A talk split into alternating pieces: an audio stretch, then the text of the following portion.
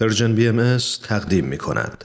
دوستان با وفا سلام بر شما یک پنجشنبه دیگه به همراه یک نامه دیگه از راه رسید و من با افتخار دومین نامه ای که خطاب به می مکسول عزیز و بزرگوار نوشتم رو در حضور شما با او به اشتراک می‌ذارم امیدوارم از عوالم روح در این لحظات که قلب هامون از مهرش سرشار هست نظری به ما داشته باشه و ما رو از عالم ملکوت همراهی کنه. لطفاً با من همراه بشین.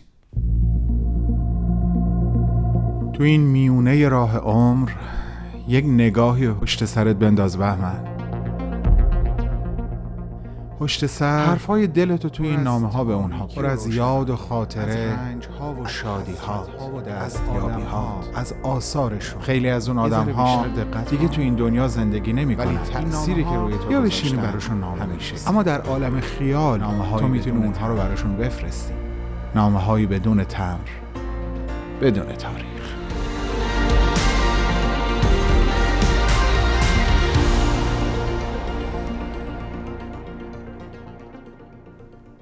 نخستین بهایی قاره اروپا و مؤسس نخستین جامعه بهایی این قاره درود بر تو. خیلی خوشحالم که برای دومین بار دارم از طریق این نامه با تو گفتگو می کنم همین اول کار یا به قول معروف همین سر چراقی دلم می‌خواد ازت بپرسم.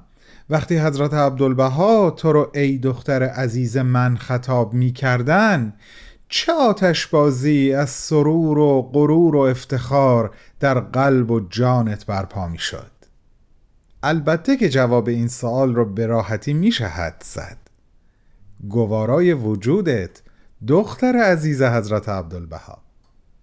یه چیز دیگه هم که برام خیلی جالبه اینه که تو از طریق لوا گتسینگر نازنین با آین حضرت بهاءالله و با حضرت عبدالبها آشنا و معنوس شدی. و جولیت تامسون از طریق تو. ارتباط صمیمانه بین لوا که مادر روحانی تو محسوب میشه و جولیت که دختر روحانی تو برای من خیلی خیلی شیرین و جذابه. حالا به دختر خود خودت هم خواهیم رسید. می نازنین. دختری که در حقیقت هدیه زیبای حضرت عبدالبها بود تو و همسرت. یکی دیگه از انسانهای پاک سرشت که در تاریخ آین بهایی جاودانه شد اولین مؤمن انگلستان بود توماس برکویل عزیز. من حتما خطاب به او در این مجموعه نامه یا نامه های مستقل خواهم نوشت و در گفتگوی سمیمانه که روزهای شنبه ما بین برنامه ها با شنوندگانمون دارم از او حرف زدم یا به زودی خواهم زد. اما الان دلم می‌خواد عزیزانمون بدونن که توماس هم از طریق ملاقات با تو عاشق و شیفته آین بهایی و حضرت عبدالبها شد. مردی که اولین دیدار او رو اینگونه توصیف کردی. هرگز فراموش نخواهم کرد. در را گشودم و دیدم توماس در میان اتاق ایستاده است. در آن دیدار گویی از پشت یک پرده به یک نور نگاه می کردم. و دوباره یک ارتباط عجیب و حیرت انگیز می. تو مادر روحانی او شدی و او موجب روشن شدن دل مادر تو به نور این آیین. شگفتا از این ارتباط های روحانی. شگفتا.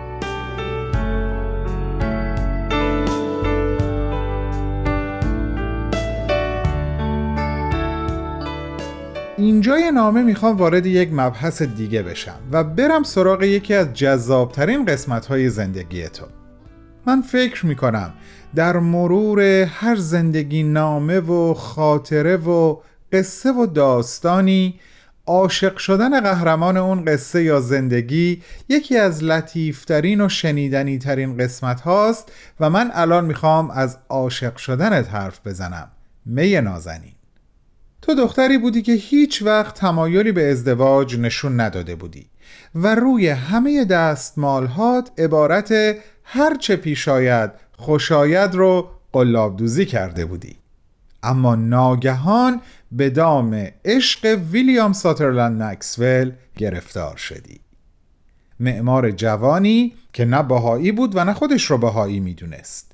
او دوست برادر تو بود و وقتی اولین بار او رو برای صرف نهار به منزل آورد.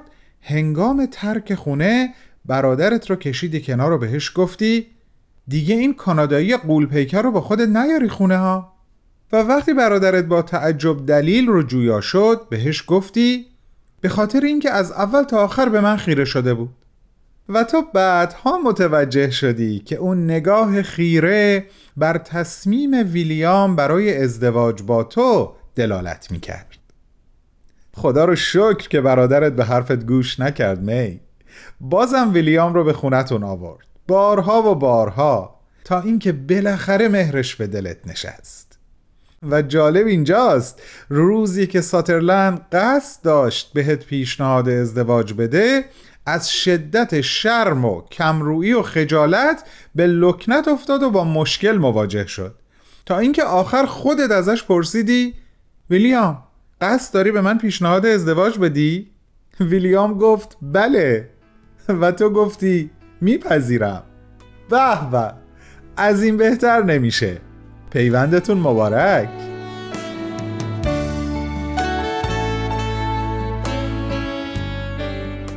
تو با این معمار خوش سلیقه با طبع ظریف و هنرمندانش ازدواج کردی. و این ازدواج پایان زندگی تو در پاریس و آغاز زندگی در مونترال کانادا بود.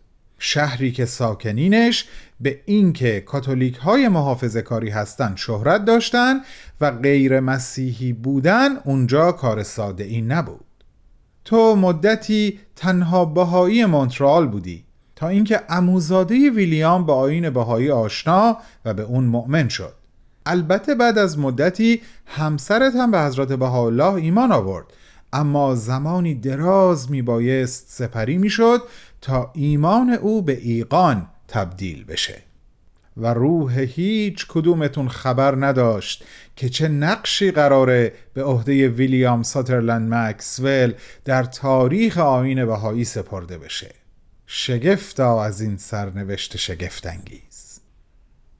اما به قول حافظ عشق آسان نمود اول ولی افتاد مشکل ها دوست دارم یک پاراگراف از دست نوشته هایی که از دختر نازنینت روحی خانوم به یادگار مونده رو عینا برای خودت و شنوندگانمون بخونم. اونجا که می نویسن مادر من وجودش به وجود و حضور امر مبارک وابسته بود. روزی پدرم به او گفت میدانی می؟ هرگز زنی را به غیر از تو دوست نخواهم داشت. اما من شغل خودم را دارم و به او علاقمندم و تو هم به تعلیمات بهایی دلبسته هستی. ما روز به روز داریم از هم دورتر می شویم. مادرم بر خود لرزید چرا که خطر از دست دادن او را حس می کرد. چون واقعا به پدرم عشق می ورزید. او به پدرم گفت ساترلند من در آغاز زندگیمان به تو متذکر شدم که آین بهایی مهمترین اصل همیشگی حیات من خواهد بود. و اکنون باید به تنهایی پیش بروم. تنهای تنها. آنگاه پدرم دست او را با مهربانی گرفت و پاسخ داد من همواره همراه تو خواهم بود. و حقیقتا تو تنها نموندی می. ساترلند تو رو رها نکرد و دیدار تو و همسرت در سال 1909 با حضرت عبدالبها در عراضی مقدسه همه چیز رو برای همیشه مستحکم کرد. مخصوصا بعد از مطلبی که یه روز ساترلند با حضرت عبدالبها در میون گذاشت و پاسخی که ایشون در ارتباط با اون مطلب به او دادند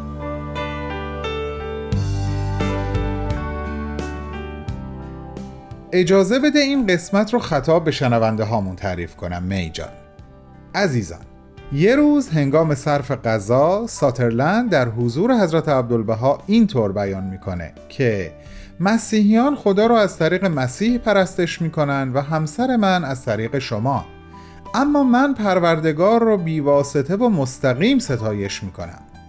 حضرت عبدالبها لبخند به لب عنوان می‌کنن که او کجاست؟ ساترلند او همه جا حضور داره.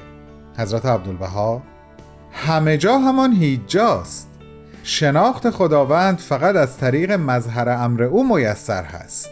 در زمانی عیسی مسیح و اکنون حضرت بهاءالله. تو پرانتز این توضیح کوتاه رو بدم که در ادبیات بهایی مظهر ظهور همون پیامبر یا رسول هست.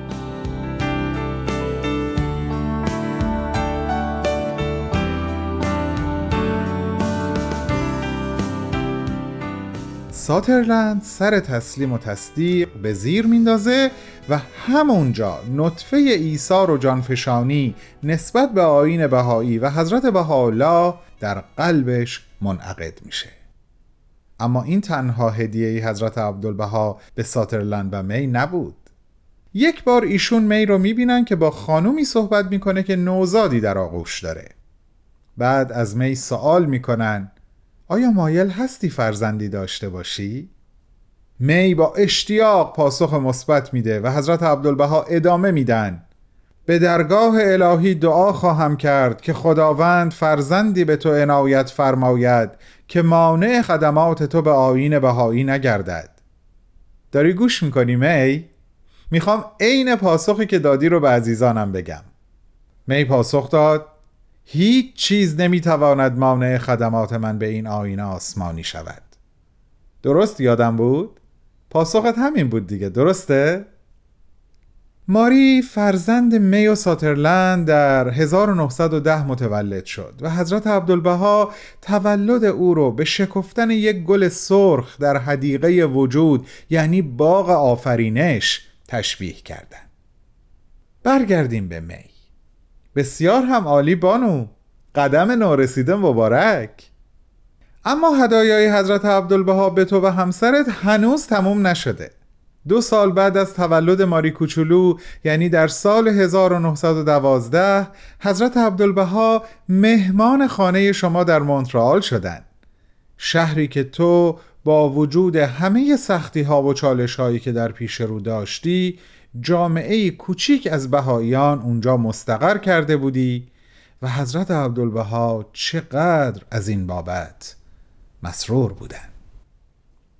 می نازنین فرصت گفتگو در این نامه رو به انتهاست اما صحبتهای من با تو نه.